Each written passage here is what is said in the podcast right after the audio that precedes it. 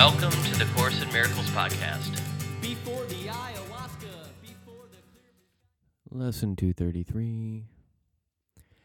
I just had an epic Course in Miracles fail.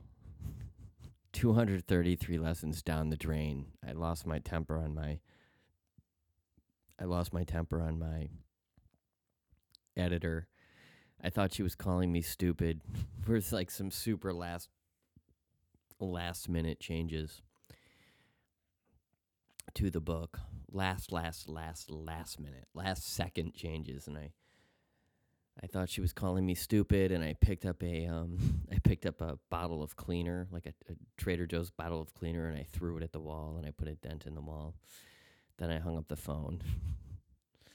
it's like, look what you made me do, and then I called her right back, and I was like, sorry about that, and we worked it out.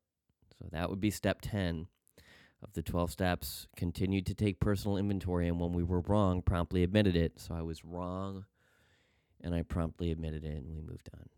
I, it it just sucks when like it sucks when that thing that you thought you had licked comes back.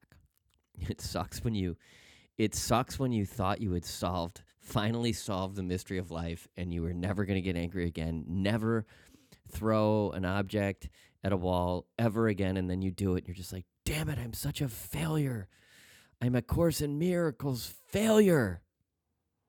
Anyway, God bless you, Val. I'm glad you made it to Utah. I will send you a copy of this podcast momentarily as soon as I'm done recording it. Lesson 233 I give my life to God to guide today. Father, I give you all my thoughts today. I would have none of mine.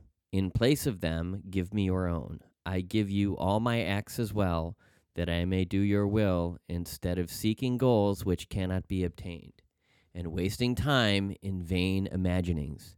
Today I come to you. I will step back and merely follow you. Be you the guide, and I the follower, who questions not the wisdom of the infinite, nor love whose tenderness I cannot comprehend, but which is yet your perfect gift to me.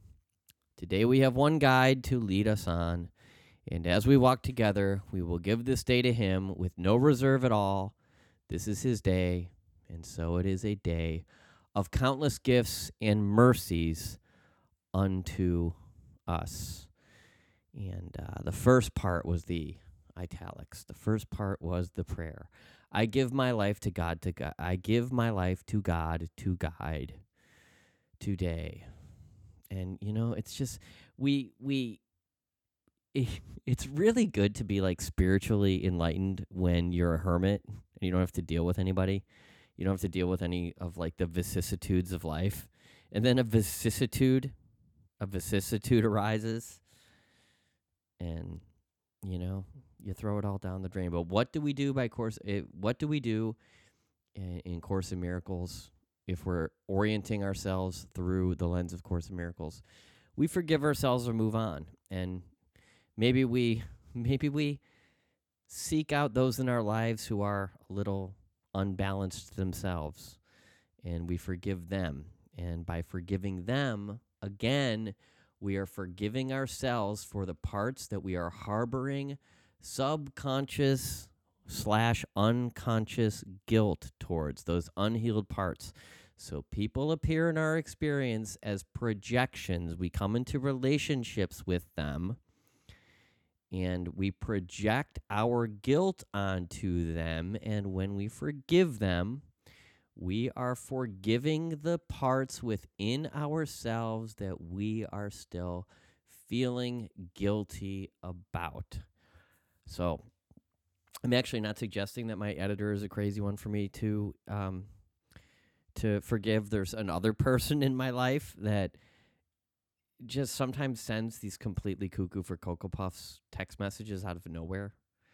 And so by and they don't really make any sense. And so they kind of do, but they don't. And so by forgiving this person who's shown up, there are parts within me that I am still harboring guilt around. And so I just say, you know what?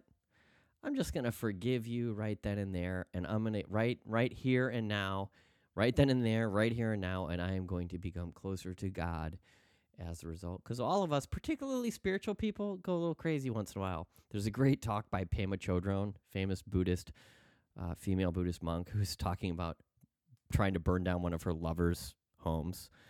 I found that great and relieving. So thanks for listening. Talk to you next time. Bye bye.